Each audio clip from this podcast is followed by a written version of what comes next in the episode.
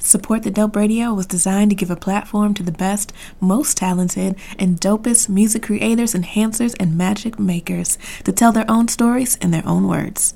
The guests on the show are well documented as integral parts of the success of your favorite artists and songs. I'm your host, Carla D. Brown, and I'm pulling back the curtain to bring them center stage under their very own spotlight. Let's go.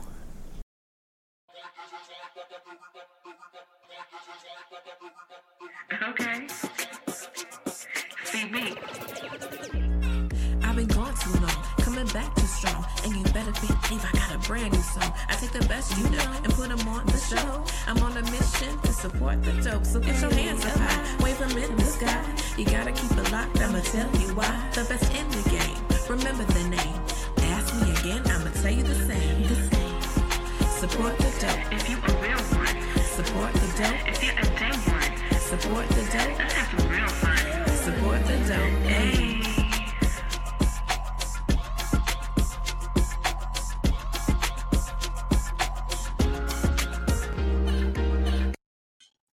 It's just why you throw me out? See now I gotta laugh before I start. Good way to start things. You- You're happy. this is always my problem. I tell people like, don't get me like giggling before it starts, and then I gotta get it all out before I. Nothing wrong with giggling. Unless your giggle is ugly. Ooh, Yeah, a giggle, that would be all bad. Like, whoa, don't make her laugh. Do Not make her laugh. Whatever you do. Anyways, we're gonna start the show. This is my show. this is support the dope radio. I'm your girl CB, your host. Um, some of y'all tune into this episode in particular might know me as Body Roll. Shout out. If you know, you know. If you don't know, you don't need to know. You know, one of those things. I am going to kick it off by actually, you guys know I like to put people on. I like to share music. Share mu- sharing music is a love language, if you will. Um, But I also like to introduce people to other people and connect dots and, you know, support the dope, so to speak, you know? So for this guest, I'm going to start by running off some credits because I, I feel like people don't know. I talk about this guy all the time because he's my friend. He's my friend. He's my brother. Um, he's not my biological brother, but he's my brother. Um, shout out to my biological brother because his name's Eric too. But I, but this one, yeah, my biological brother's name is Eric. Uh, he likes to sing too. I'll have to let you hear him one day. Uh, but yeah, I'm going to start out by by running it up. Basically, let me get my scroll. Let me roll roll Oh, out God. my scroll. so Yeah, this- It's the So uncomfortable for me. I know, I know you don't like it, but that they they gotta know because every time I talk about you and someone don't know, I'd be like, "Well, let me tell you. Hold on, let me get this scroll and read you some of these credits because I feel like they should know." Okay, so let's. Mm. Tyrese, how you gonna act like that? Better than sex. Tank, heartbreaker. Wedding song. Brian McKnight, shoulda, woulda, coulda. Mya, my love is like, whoa. Chris Brown, your man ain't me. I want to be. Avant, four minutes. Sailing, when it hurts. Monica, sideline hoe. My everything. Mary Mary, get up. Christina Aguilera, come on over, baby. Ruben Studdard, sorry 2004. The Walls Group, my life. And you don't stop. I need you. I will. Dave Hollister, Baby Do Those Things. Musiq Soulchild, Today. Love of My Life. William Demps, All Right. Um, there's a new song, like new, new song by Kirk Franklin that you'll hear Eric on. Like released just like a few days, couple weeks ago. It's it's it's fresh out the kitchen. It's hot. Try Love. Um, he's all over Kierra Sheard's new album. Um, he you hear him on a lot of Gene Moore. Uh, he's everywhere, pretty much. Um, I even was listening to Erica Campbell, "I Love God" one day, and I haven't listened to that song so often. And all of a sudden, I listened to it in my car one day, and I was like, "Is that Eric?" So, but Maybe, maybe without, it- maybe it was. Without any further ado, I'm introducing to you, presenting to you, uh, singer, songwriter, producer, vocal producer, arranger, background vocalist, um, living legend, if you will, Mr. Eric Dawkins.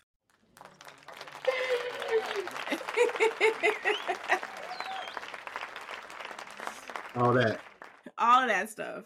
Cause, cause Eric will never, Eric will never do that in real life, like for himself. Eric is probably one of the most, like, I'm not a, I'm not a flexer at all. Like I don't. at all at all. That's why we gotta do it for you because you want to do it.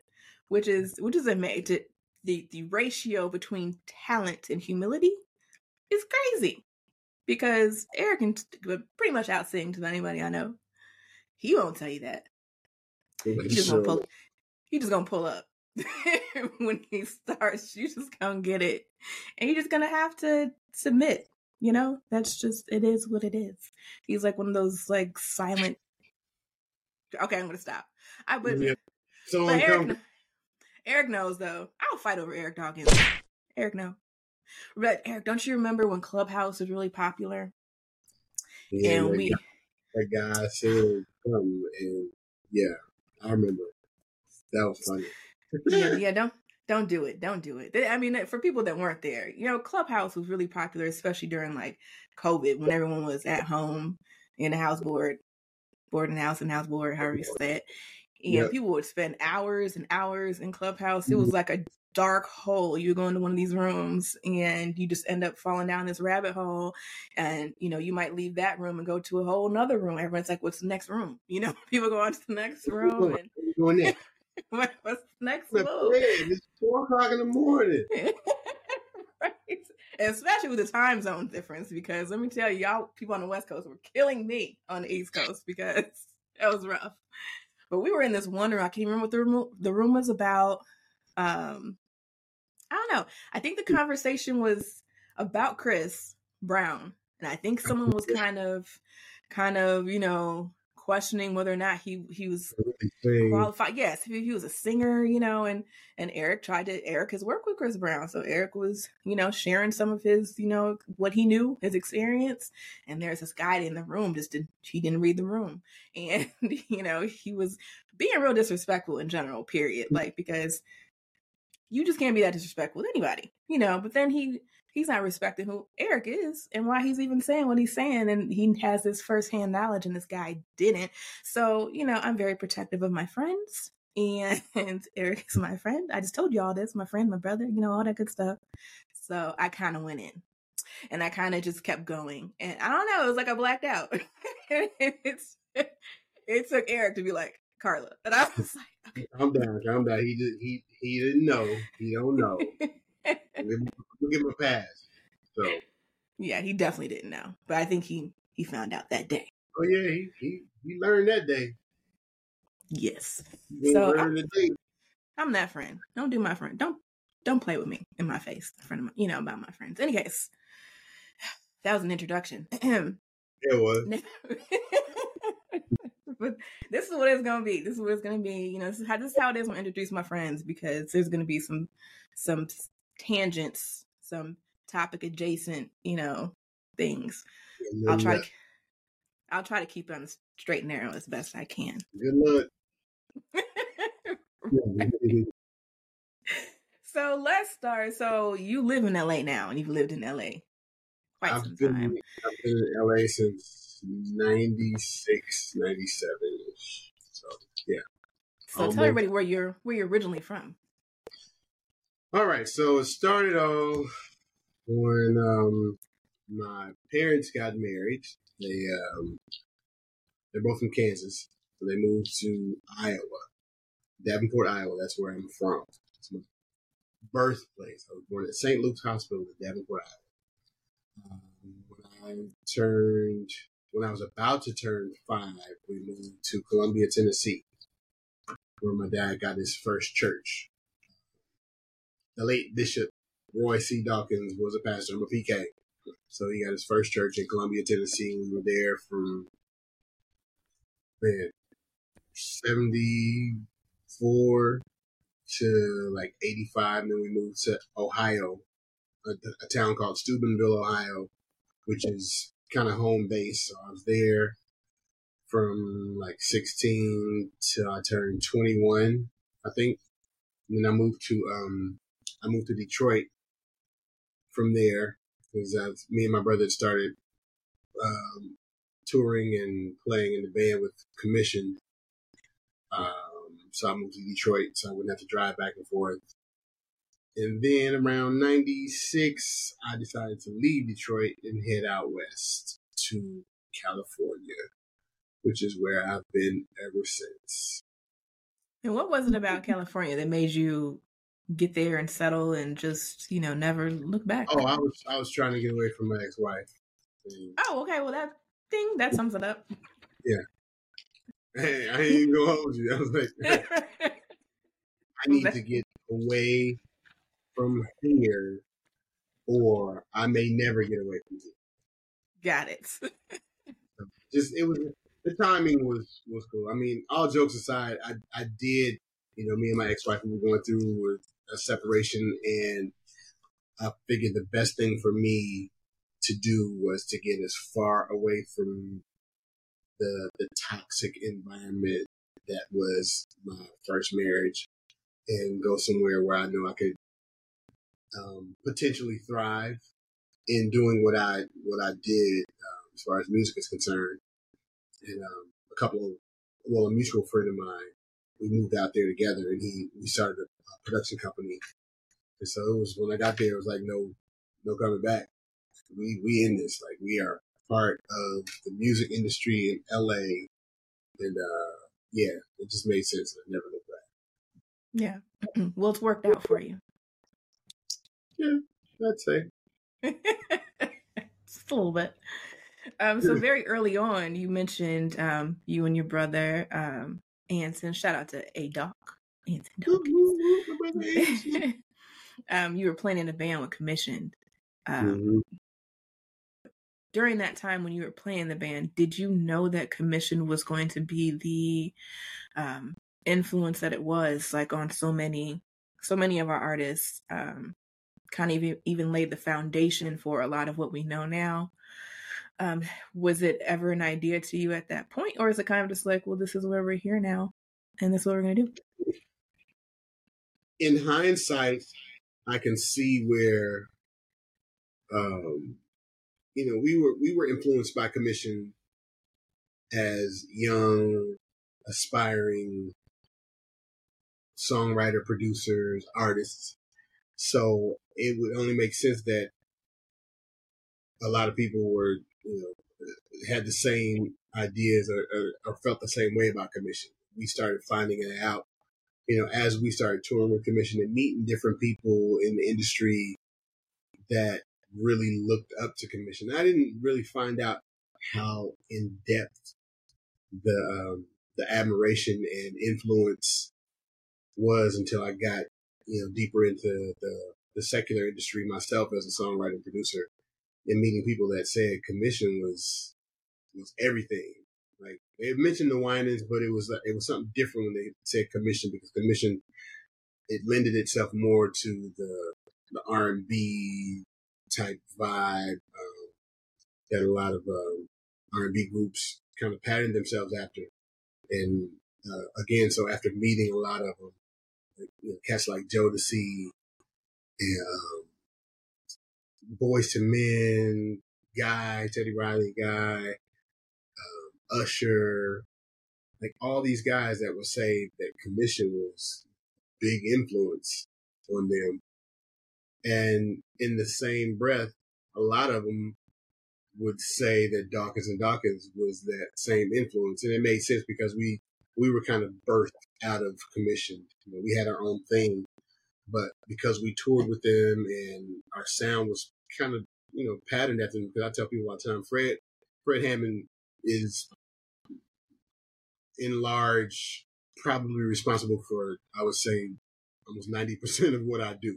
You know, as a Dis- songwriter. discover Dawkins and Dawkins. Yeah, as a songwriter, like I patterned myself after, you know, him vocally, um, the way I did arrangements, uh, harmonies, all that kind of stuff. I tried to sound like Fred for the longest. Um, but yeah, it, it made a lot of sense that a lot of people were influenced by them. Didn't know that at the time because you know Right. it's hard. It's hard to see something that you're a part of from the outside. So Mm-hmm. you know, finding out after we had gotten out of commission and just listening to the people. Yeah. How long um, were you touring with Commission? We toured with commission from like 90, 91 to like around 94 ish. So we were, we were touring with them for a while. So- Before I left- right before I left LA, I mean, right before I left Detroit, Mhm. um, we had stopped touring with them. I started doing stage plays. Um, So we weren't touring with them anymore. We were working on our second project um, outside of commission. So, yeah, for about about three, four years. Mm-hmm. So when Dawkins and Dawkins started doing their own thing, um, I know that there had to be because I'm a, I'm a little younger, you know. Okay, I'm not that I'm not that young, but I don't do that. Whatever they can't see you on audio, so now what? don't make that gonna off to the side, like like- Anyways, Dawkins and Dawkins was considered to be a um, fairly progressive group that were kind of uh, breaking the rules um, of gospel music um, that a lot of people in times haven't changed. You know, people in the church often have issues with people doing things that they're not used to or they're not familiar with. Um, how was that for you and Anson uh, when you were really just trying to do what you feel like you loved, what you were called to do, um, to get that kind of pushback? How did that feel for you at the time? Um, and how do you feel it affected um, your your career path?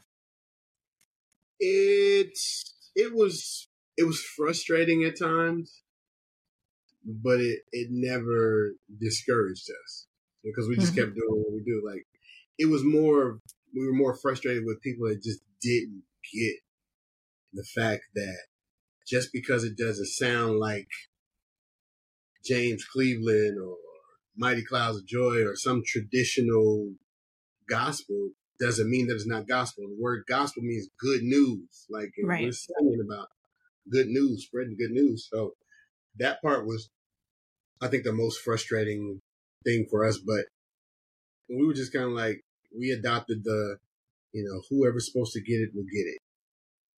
You know, and we just kept doing what we did unapologetically. You know, felt good to us. Then it was it was okay. You know, and we had the support of our parents, so we didn't really, we weren't really influenced by what you know people would say or, or their opinion of what we were doing or the sound. And we know that trailblazers don't. It's not a, it's, being a trailblazer is not a glamorous title. It's not a not a title that you can always brag about. Um, Mm-hmm. people can call you that and it be a, a positive spin, but you know, uh, identifying yourself as a trailblazer, you have to also, you know, tell the the the ugly part of it. Like, yeah, we we had to like bust down some doors so people that were coming after us didn't have to go through the same the same um, issues that we had to go through. So, um, people call us trailblazers. Like, okay, we'll, we'll be that.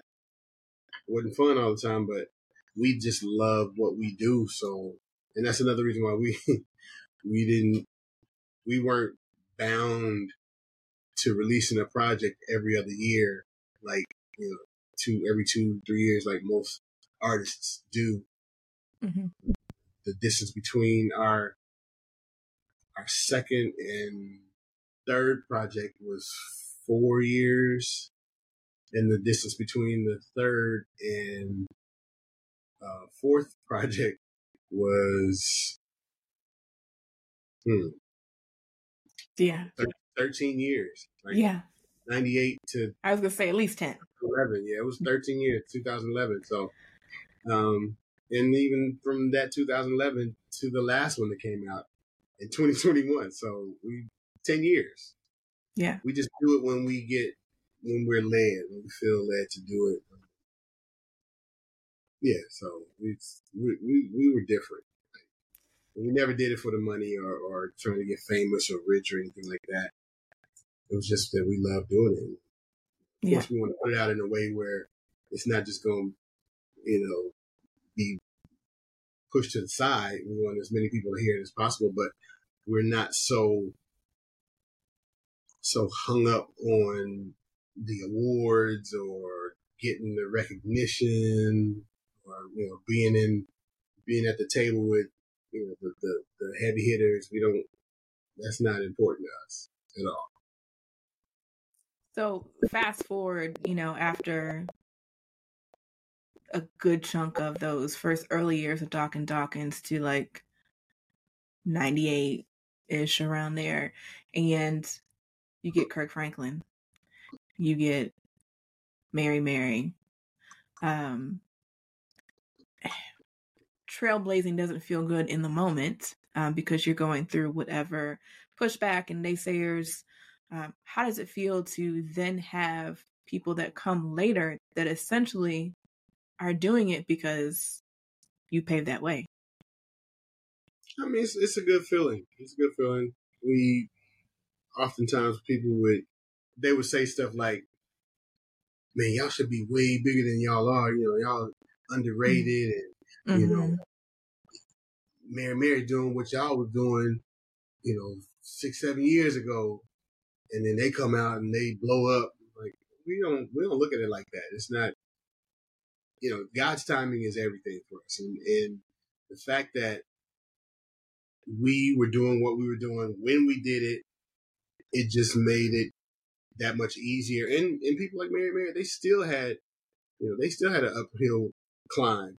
You know, coming out doing what they did, they just That's true. they had a, a, a, a much larger machine behind them doing what they did um, coming out. Warryn, you know, one of my best friends, he's a powerhouse producer and he had, he was connected to pretty much everybody. So having that type of stuff can absolutely help in the same token. Um, but again, we were never really, that wasn't our thing to like go out and try to be the the most popular gospel artist or anything like that. And I don't think that I'm not saying that that was you know Mary Mary's idea either. They they do Right. it because they love to do it. They just happened to you know God decided, boom, y'all gonna be this is gonna happen for y'all. You know, we support support them. They're like our sisters. So um, when people say stuff like that, it kind of it, it more it upsets me more than than anything that that they would try to twist it like that. Um, but outside of that, you know, it definitely feels good because they even give you know they give credit because we we met them before they were Mary Mary. Matter of fact, um, fun fact, I I had the opportunity to hire Erica and Tina or get them hired for a stage play that I was I was um the vocal producer for.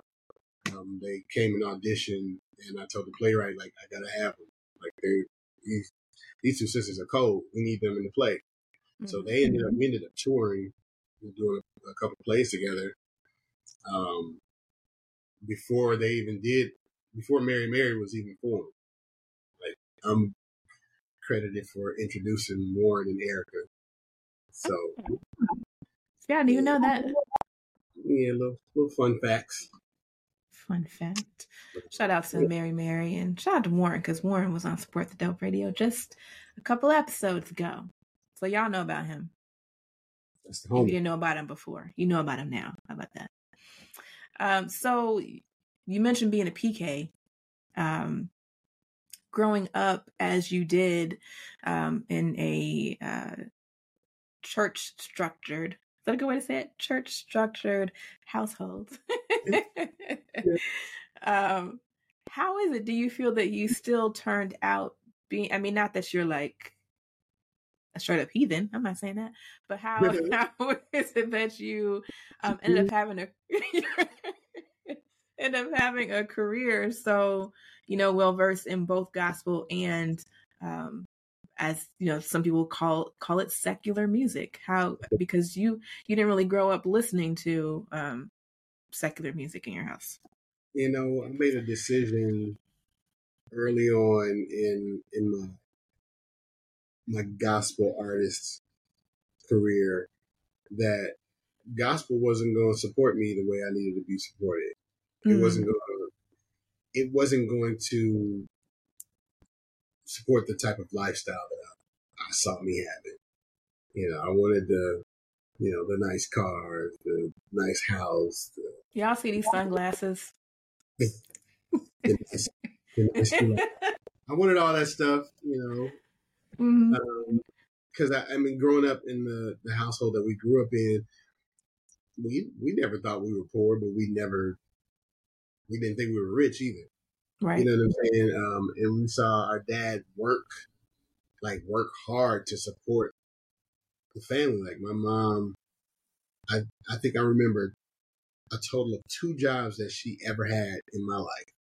Like Mhm. when we were young, we were still in like grade school. She worked at a bank in Tennessee, and then she worked as um, she worked in the administration office for this community college that was in in Tennessee where we live. Outside of that, she once we moved from there, she never had she hasn't had any jobs. You know, she hasn't had to have any jobs. So I just saw my dad support our, our family and, and provide, and I didn't really want to work as hard as he did. You know, so fortunately, I ended up in uh, a career doing something that I love to do that just happens to be a lucrative career. Like I, I make a living to support my family and um, I love what I do. So it's not like work. Um, but I made a decision since since I figured gospel wasn't going to support me like that. I just decided to move into you know the area of writing and producing and um, out here in LA.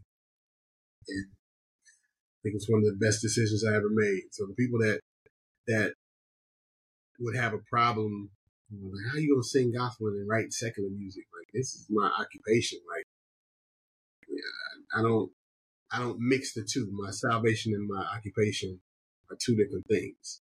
Like I Mhm. don't let my occupation um, tap dance on my salvation though. Like it's not there. I have a line.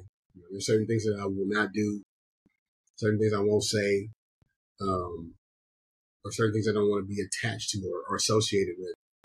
So I've I've used a gauge that I use all these years, and it's it's worked for me. And um, you know, I've had fun. It's been a it's been a, a nice ride, and it's still a nice ride. Like I still still love doing it. Um, but yeah, I don't I don't be caring what people say about like he's a gospel artist, but he sings or does secular, and I actually sing secular too. Like I have a a solo, a separate solo. I don't even want to call it a career because I haven't really done a whole lot as far as the performance part of it, but But you give us little gifts every now yeah, and then. I do stuff every now and then just let people know, like, yeah, I do. There is another side of me that Eric Dion is is you know my alter ego. Mhm. Um, but um, I don't have a problem with it. My dad supported me when I talked to him about making that making that switch to do um, secular music or to do R and B as an R and B artist. Um, he gave me his full support. The pastor that I was under at the time, Noel Jones, he gave me his support, and my brother gave me his support. So at that point, it didn't matter what anybody said. You know, something that I I kind of juggle here and there. So So, what was your first opportunity to do um, something secular? Um, it was a song that nobody probably ever heard. Um, or, they, or they might have. It's um, me and the guy that I moved out here with. His name is Chaka Blackman.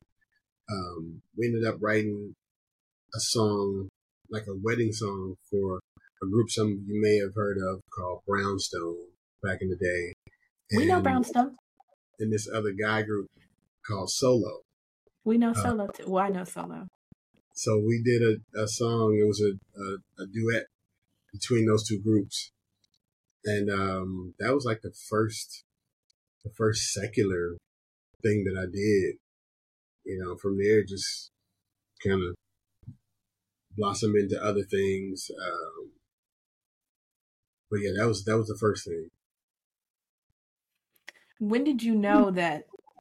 I mean, I know that you always wanted to do this, but when did you first know that this is this is going to be like a fruitful career? Like this, I can actually this is this could be sustainable. Uh, it's a kind of a funny story. Like I, you know, I wasn't making a whole lot of money, but you know, and I was a part of a production company where we had to split things three ways and sometimes four ways because there was another friend of ours that would do stuff with us from time to time. Um, and then we had a manager, and then we had a business manager. So pie would be getting cut, and so we get little pieces. But fast forward to the first thing I did on like a, a major artist was the Christina Aguilera thing. Um, I started vocal producing for her. The first thing we did was to come on over, um, and then we did the Christmas record, which we made a little bit of money off. It wasn't a whole lot, but then she, from us working on her Christmas project, she wanted me to do her vocal production for the Stripped project. Um, so I ended up vocal producing. Didn't write anything on that record, but vocal produced like eight, eight or nine songs, and just the the advance that I got from that, I looked at the check like, oh, oh this this could absolutely be my life. Like I, I can. I can get used to this. We can make this work. We can make this work, and I think it was it was even solidified even more when I got my first royalty check from the Christina Aguilera project that uh, that I'd worked on. It was a combination of Come On Over and the Christmas project, and um, the majority, probably ninety percent of it, was from the Stripped project. And the check, it it made me laugh. It, it was that big that it made me laugh. I had never gotten a check. Because what else do you do when you get a check that big? You either gonna laugh or you gonna cry. One of the two, or both. or both. Um, so from that point, I was like, "Yeah, this this is what I'm gonna do." It, to the point where I was doing stage plays. I was doing Mhm. stage plays, making making decent money every week. It was cash, so you know, I always had always had cash on me. Um, but when this happened, it it allowed me to make a decision that a lot of cats in my position probably wouldn't have made. I was um I was sought after by Dave Talbot, who's another playwright who ended up being a he's a great film director now. He's done a lot of stuff that everybody has seen. Um, so he and Tyler Perry at the same time, I was getting calls from both of them to to come out and do stage plays that they were that they were um, involved in or, or, or writers of, and I turned them down. Turned them both down, like because I and, and it was a life decision. It was a moment. It was definitely a fork in the road because I was like, I know. And Tyler Perry wasn't even who Tyler Perry is now. Right, But he was right. still, you know, he's a big name, and him and Dave Talbot were both big names in the playwright in the, uh, the stage play industry. So I knew if I got with either one of them, it would be lucrative, hmm but I wouldn't, I wouldn't be able to settle and establish myself as a songwriter, producer, the way I wanted to. So I made the decision. I, I told them both, no, I can't do it, and it was the right decision. Obviously. Shortly after that is when you know I started getting those big checks hmm from doing pop stuff, working with Mhm. the Myas and uh, Samantha Mumba. At the time, Eden's Crush, who was a, pop star group, TV show. So you know, I did a lot of stuff like that, and you know, was still doing Dawkins and Dawkins. So I was from the '98 project, the Need to Know, the Focus project. We toured not on a traditional tour, but we were we probably worked 40 out of 52 weekends in the year off of that project for easily almost three years. So we were always gone. So I was doing Dawkins and Dawkins. I was still doing my my uh, production company thing, and then I was still doing Christina Aguilera. and then other stuff happened from there. The Ruben Studdard, and then I ended up getting with the underdog. So it's just a lot of stuff happened all around the same time.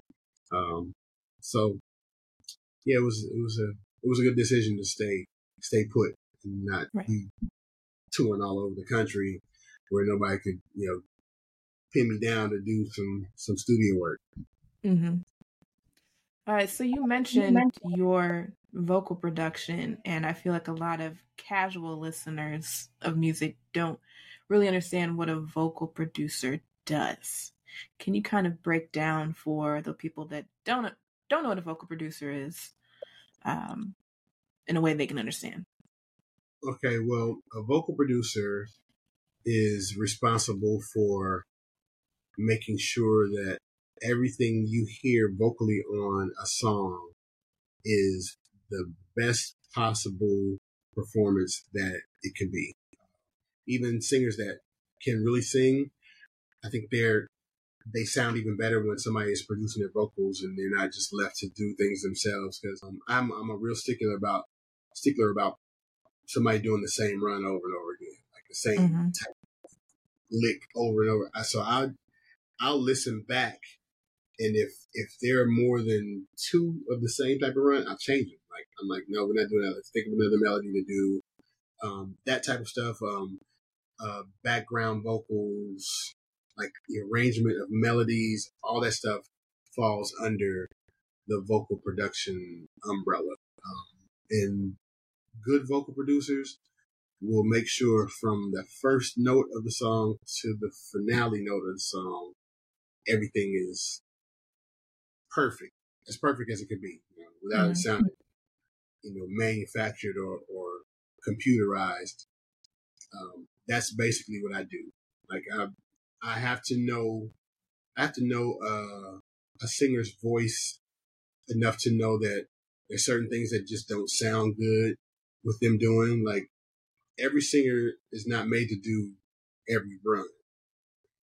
Like some some runs just don't complement you know some voices. Mhm. So for me, I try to make sure that I I pull stuff out of them that complements what they already have um, um, vocally and melodically. So Yeah. Yeah. So I mentioned um, when I was running through your scroll of credits, um, Mya's uh, "My Love" is like, whoa, and you're the vocal producer on that. Um, Yeah. What are some of the things for that song that uh, were kind of really like highlights to you, or, or points that you really wanted to work on her with? ad libs, all her ad libs, Mm. um, and she was she was great to work with. Um, all the ad libs you hear, I pretty much gave her every ad lib, like it- everything in between the verses and the hooks and stuff, or while she's singing the hook, or while the hook is being sung. The ad libs and stuff, I was like feeding them to her one by one, you know, line by line type of stuff like that. And some artists like that. Like I, have, I work with some Mhm. some artists now that can really sing, and I try to get them to like just just sing. Give me give me like five tracks of of you just ad libbing, and some of them they want they want me to give them what to sing.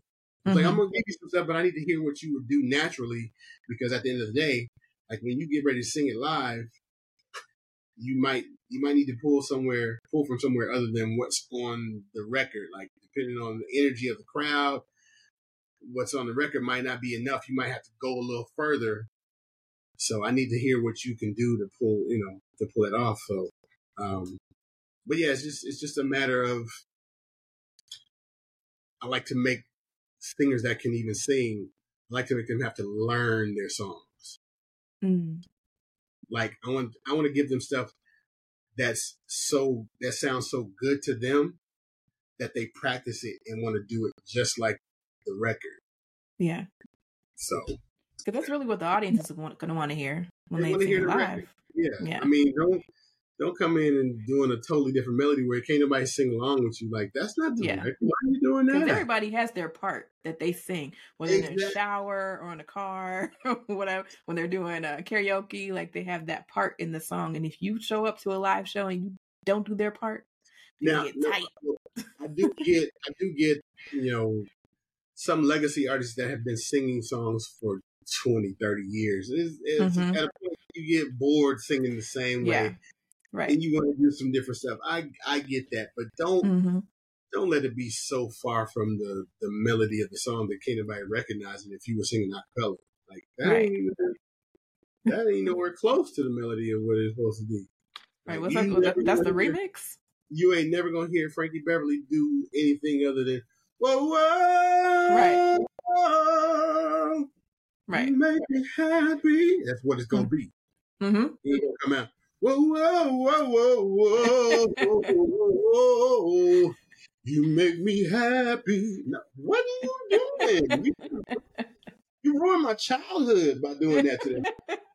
It's all over. You ruined it. You gotta keep the integrity. So I try to make Right. I try to make sure people like even doing I do vocal what I call vocal guidance. I did um, do some stuff for Nickelodeon right now with uh, different artists that they sign, get them ready for live performances, make sure they're singing, you know, the way they need to sing live mm-hmm. outside of the studio. So sometimes, you know, it's it's a matter of enhancing what they've already done in the studio, giving them some parts to add to, but not change what's already there. Just kind of add some stuff to and bring it up a little bit. So how do you how do you land um opportunities that you have like for something like a Nickelodeon? Because we know that you you do work with kids and Nickelodeon Kidz Bop. You know? saw- you know, they it's. I've been fortunate enough to to not have to make those, you know, solicit work Mhm. from from people. Like, I'll get a call, or my manager will get a call like, "Yo, so so and so called and asked, would you be interested in doing such and such?" So, I'm like, yeah, cool. You know, so I've been I've been pretty pretty fortunate Yeah. I don't- and I don't even do it as much as I think I would like to do it. Because some there's some people that I hear, I'm like, man, I really wish I could get on that project. But they're they've either already got a team together, and I'm not I'm not a poacher. Like I'm not gonna try to take nobody's gig Right. or anything like that. I, although I believe, and it's not not even in a cocky way, I believe that I could. You know, once once somebody hears what what I do and you know how I work with artists, I believe I could take somebody's gig, but that's just not that's not what I. I don't want to be that dude. Got it. So I think what some people aren't aware of um, is your work with the Masked Singer. Um, as a you're you're vocal producing for the Masked Singer. Is that is that what your role was? I was one of the vocal coaches. There usually there were usually three on set because there's a lot of people to work with. Um, so I was one of the vocal coaches. So different different people that would be on there um, could be working with me or in either of the other two vocal coaches. And it's just more the same, just making sure they they sound right for their performances, making sure the key was comfortable for them, um, making sure they weren't singing anything that wasn't that was going to be too too difficult for them. Mm-hmm. Even though some of them, you know, we like to push to kind of get them out of their comfort zone, or some of them we even had to try to get them to sing in a way that kind of disguised their voice, so people wouldn't Oh, right. know who it was right out the gate. Some of them you just couldn't get away from. They just have a, a, a iconic sound, Mhm. and as soon as you hear, it, you know it. Like when Patti LaBelle was on there, the Dionne Warwick, Gladys Knight, Yeah, Chaka Khan, people like that were on there. It's like, come you on. know. if you don't know that voice, then you ain't been listening to music for the last 10, 15 years. Period. Right. So, so yeah, that was you know that was a lot of fun. I did I think, six seasons. I started season two, and um, ended at season eight. I believe. Okay.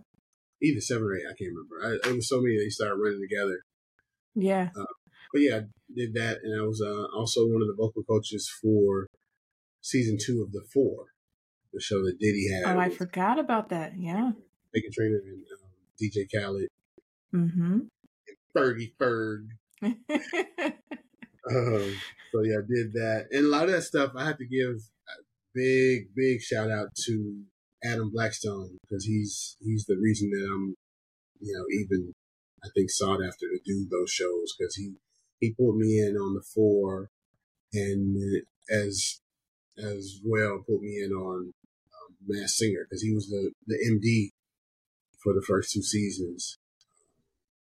So yeah, I didn't know that. yeah. Um, I think that it's probably safe to say that your longevity at this point has been in part due to your willingness to play a lot of different roles. I think I think I I do that well, but at the same time, you know, I have a I have a standard too. Like, like yeah, now you're not just gonna hire me Mm-hmm. for this because you saw me on that. You know, I you know, I try to be as pliable as possible. It's kind of like like oobleck. If anybody knows what that is, it's this material that if you if you squeeze it, it's it's hard. You can't squeeze it, but if you let it just relax in your hand, it'll it'll run like it's a, a liquid. So I try Mhm. to be that um, in most situations, and, and it's worked out for me so far. You know, I'm not I'm not I don't go in there trying to knock them over the head with with my my fee or or say nah if I can't if you can't give me this I can't do it. Like I like I try to work with people as much as I can, and, unless it's just insulting. Well, I Um, was going to ask when we were talking about, you know, vocal producing, had when do you decline? When someone says, "I I need I need Eric Dawkins on this. I want him I want I'm very specific that I want Eric Dawkins to come work with me on this song." When do you decline? Um, it's it varies. It varies because there have been there have been situations where I I really believed in the artist and wanted to be a part of like the the grassroots or the ground floor of of this artist development. So I'll do it for sometimes less, but I'm very clear when I do that. You know, there's certain other things that I negotiate. You know, as part of you know my my agreement. Um, but at the same time, I let them know this is not, this ain't what I do this for. Just so you know, don't go around here saying, "Oh, he, I got him for this much." Just tell him, no, don't do that. Don't ever do that. Yeah. Yeah. Um, but I'm But- very but- clear. But vocally, is there is there any time where someone vocally you felt like you just could not Yep, coach or produce? yep. And I've actually left sessions before because I was like, yeah, this is not, this ain't gonna serve me, and it's more work than what it's worth. hmm definitely I've left a few sessions because of that or decided not to go back or told the people that I was working with like do realize that this person is tone deaf. Like, I don't know if you're trying to get me to perform a miracle or you hearing something that I'm not hearing, but they're tone deaf. Like why how did they even get this deal? Like who who's doing the signing? Like, I've, I've had to have those conversations with people. Like, who was no, who was gassing them? Yeah. like where did that come from? So, you well, you're Eric Dawkins. You can do all things. know, The great and the the great and the small, the great and the small things. mm-hmm. Shout out to Kirk. Shout out to Kirk. Uh. I'm talking about all things. The great and the small things. um. So when you, well. Let Let me go back to thinking about Dawkins and Dawkins and what you guys did for music as far as blazing a trail. Um, I think that you've been fortunate to be able to do that twice because not only did you do that with Dawkins and Dawkins, you also did that with the underdogs.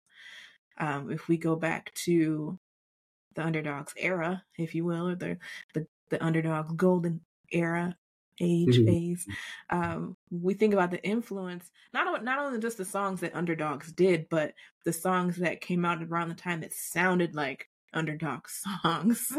um, Mhm. You guys were extremely influential to R and B. You know, um, late '90s into the early 2000s. Um, do you do you feel like it was as impactful as it was, and do you feel like since then, um, the direction that R and B music has taken has been um, a good direction, or has it veered off of a, a different path than the ones that you guys were kind of leading? It's definitely veered off. Definitely veered off, and it's um, it's kind of it's kind of sad because it, it's a lot of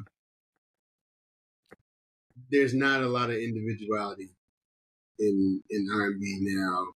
Yeah. Of course, there's some artists that are trying to make trying to keep the integrity of R and B, um, but there are a lot of them that just sound like every other artist, R and B artist that comes out, and it's it's kind of it's kind of sad, you know, that there's not as much creativity as there was back when we were doing it. Because when an underdog song came on, you would know it was underdogs. Mm-hmm.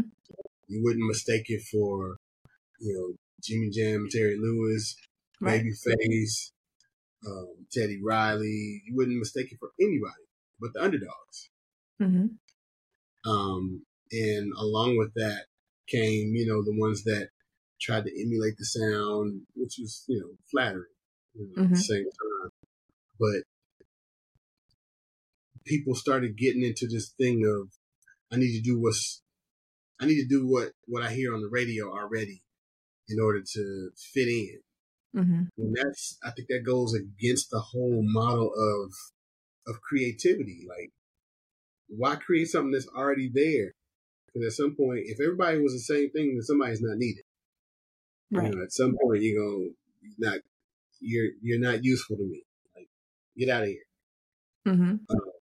So, I think the influence that we had, you know, it lasted for, lasted for a while. And it's, I've heard some of it like come, come back. Um, but it's very, it's sprinkled. Like it's not, it's not as much as it, it should be.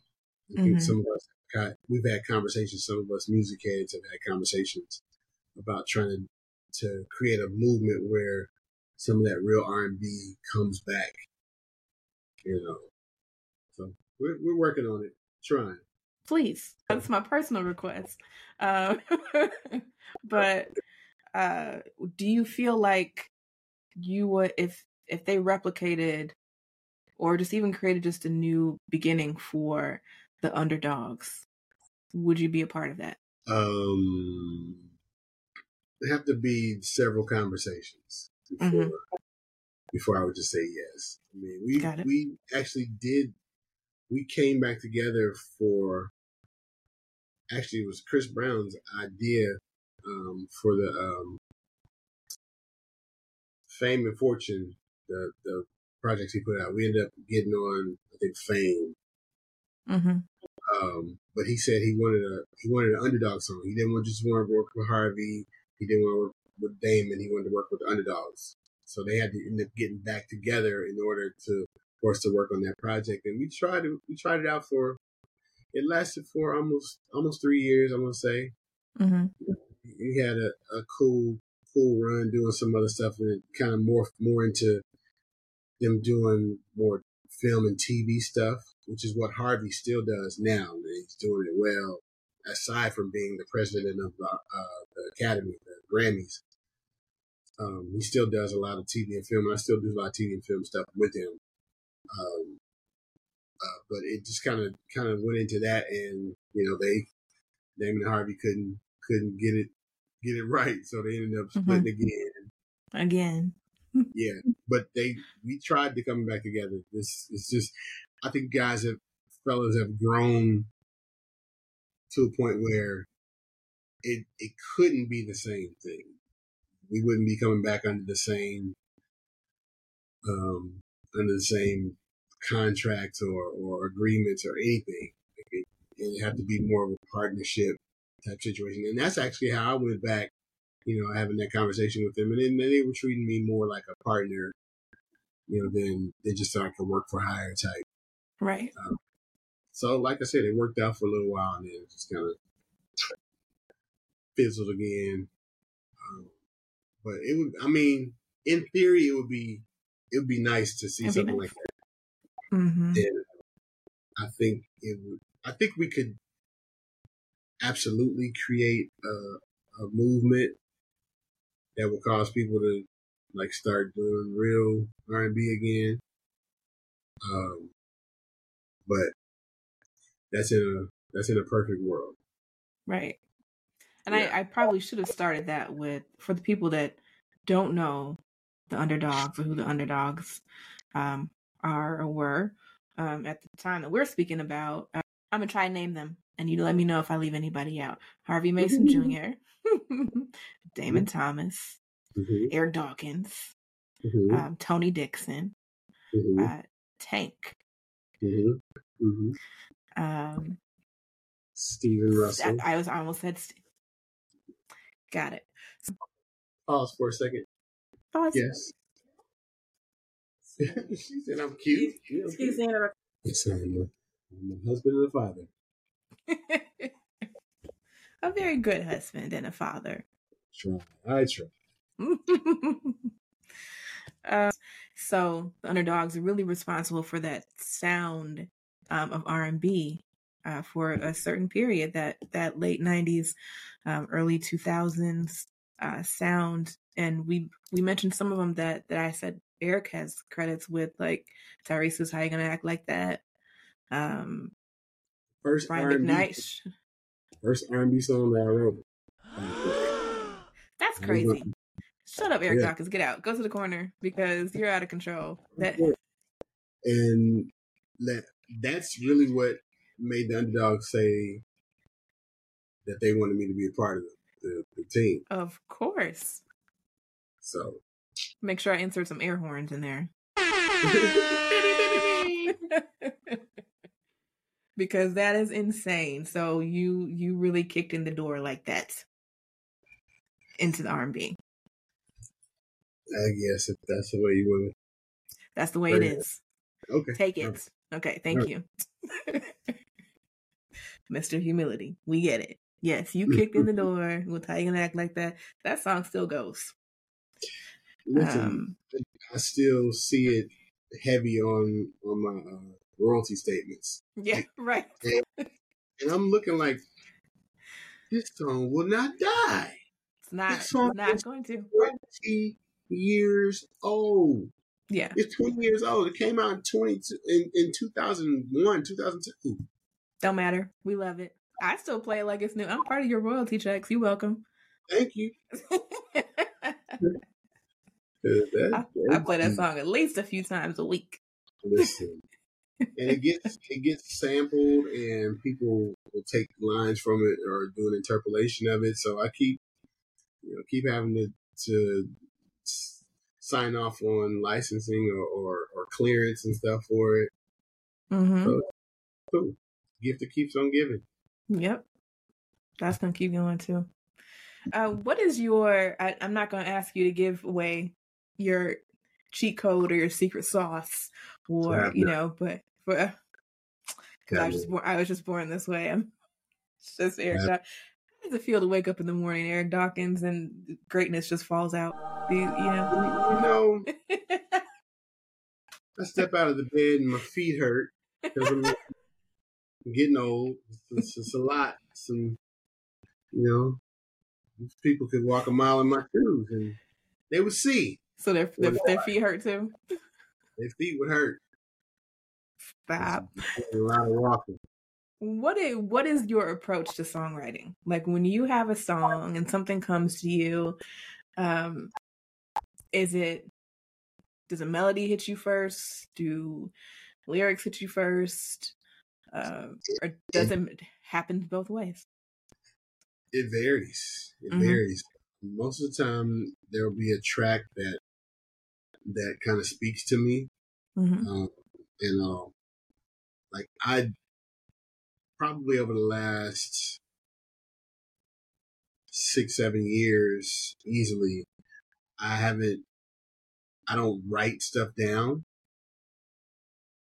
I end up having to transcribe it after I record it because I'll get ideas and I'll just I'll sing like kind of freestyle stuff and normally the first line I sing is the first line of the song. Like it, it, it never changes. It's that's what sets the, the tempo or sets the the uh, the tone for the song, Mhm. and I build from that. Like I might not even know what the title is going to be. It just a thought pops in my head, and I'll sing it. And um, the most that'll change would be like the melody of it. Like if I don't particularly care for the melody, or if I can think of something I like better. Um, but lyrically, it generally is the first line. So songs like how you gonna act like that? The the first line before we even got to the hook. It seemed like just the other day that we hooked up, and it just developed from there. You know what I'm saying? So any song that you know that I've written, that first line is really where everything kind of kind of developed from. Yeah, You actually telling the story. Yeah, it's a conversation. I have, I think you, I probably, I think I taught it in in our class in the class that we had the map, um, ICE. Like um, that's the acronym I use Mhm. for for um for writing imagination conversation experience those are the three, the three things that i write from Yeah. um, experience probably being the the most the most prevalent one in that group um, imagination not so much but i can like i can draw from like i can conjure conjure something up that i've never experienced but I, I'm more so like conversations and experience are the, the best songwriters. Um, I didn't necessarily take your class at first. Um, I was, You in the, I was in the other class. Class. Boo! But listen, listen. Don't do that. Don't do that. See, I was about to say something really nice. Credit you with something. and say it, go ahead and say it, go ahead and say it. Nah, it's too late. You, the reason that I came over to my class because you are. You are. That I mean, you don't. You're how I found out about the class because you told me, and I came through. I just, I couldn't do both. I, and at the time, I was an artist manager looking for the education on the business side of things, and so that's how I mm-hmm. decided which class I was going to take. However, comma, at the end, we had uh, a graduation, as we were going to call it, uh, in LA, and. I remember talking to you about it because at some point the the concept of the graduation turned into a songwriters boot camp. Mhm. And I said to myself, and I was like, well, I'm not a songwriter. I wasn't in the songwriters class. I so I mean I I'm not opposed to going, even though even though I was a little hesitant, it was like just in like COVID was just starting to kind of like well, I don't even know. It Mhm. wasn't really slowing down necessarily, so to speak, because this was a, like Labor Day weekend 2020. So we're like in the heart of it, actually, truth be told. So I didn't know if I was going to make the trip or if I didn't, but something told me that this was an opportunity I did not want to pass up on. Um, Carly, get your life together. We going to LA. Um, but I remember texting Eric, and I was like, well, what am I going to do while everyone's like songwriting? Am I going to go sightseeing? Am I to go shopping?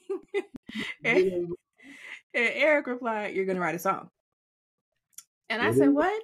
I said, What? He said, You're gonna write a song. So I was like, Okay, well, Big Brother has spoken. Um, I guess I'm going to LA and I'm gonna go write a song. And let me say, it changed my entire perspective on wasn't. It was fun.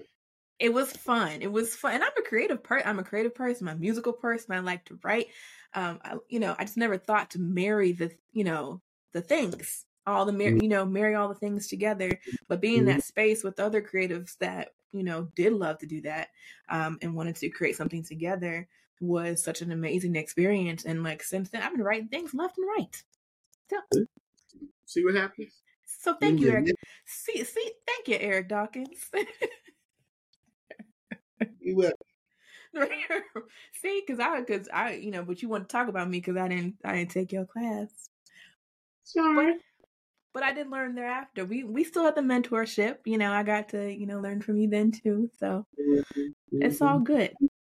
You know, I'll never forget when we had an assignment and I turned, you know, my assignment and we were playing them during class and, um, the feedback you gave me on one of them was, I think melodically you said it was kind of boring.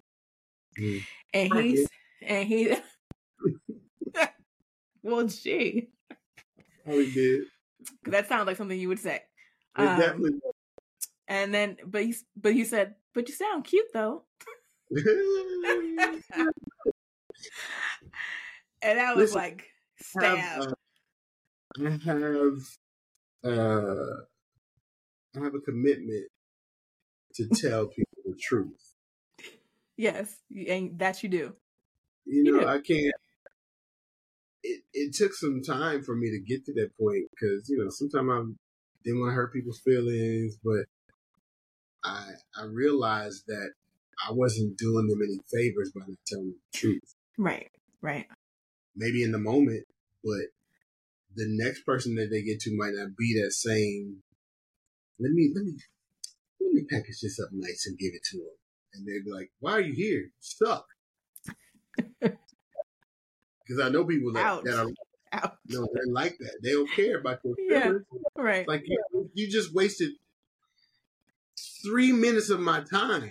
but I can't Like, I get can't- back. Get it back. I can't Like, get that back. I take my time very seriously, so I, I had to get to that point. I'm not I'm not abrasive or, or rude Yeah. like that, but I No, that's true. I'm definitely honest Eric's Eric's definitely I can I can attest to all that. Eric is definitely very honest, but Eric's nice. He's you know he's not gonna rip your dreams to shreds. No, Um, but he's gonna give you the truth. redirect your dreams. This is not really the area for you to be focusing on. Um, Well, I'm glad I never had that conversation because that that's a whole that's a different conversation. yeah, no, I, I have to have those conversations though. Yeah. Because there Yeah. there was there was one time even we had a I had someone else record a demo that I had created for an assignment, and the assignment was to create something like in the style of Chris Brown. So in my head, I was just like, well, I'm just gonna get someone know can sing like Chris Brown to sing the demo. And I went to introduce the song, we were getting ready to play it, and I said, well, you know, so I grabbed my friend because it's Chris Brown, and you know, I can't sing like Chris Brown. First thing Eric said, well, well, did you try? Hmm. And it's like I heard the brakes screech in my mind. like, because I had actually never thought about even trying. I was like, I this is Chris. Why am I gonna let me go get someone that sings like Chris? Um, so so Eric has done that to me a couple of times, a few times. Um, but each we're- time We're still here. I'm still here and we're still friends.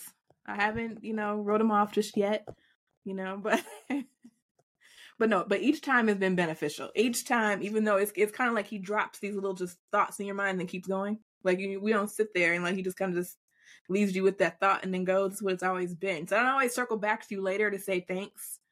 But here's my one big thanks for all that. Thanks. It's okay. It's okay. I do I do it for the love. I do it for- Certain people I would charge for it. Consulting fee. Well, I'm working on something right now. I'll I'll send it to you later when it's Where- done. Are you aware of my fee? That's a good way to. I've sometimes wondered how to tell people that kind of don't know I charge for things. Oh, no, I charge for do. things. That's a great way to say that. Yeah. I'm taking They, that. they can take it. They can take it as an arrogant, like, like. Why would you ask me? Like, no, no, that's just a real question. Like, are you aware of my fee? You're asking me for a service, but you haven't asked me what my fee is. So you want me to answer the question that yes, I will help you before ask what the fee is?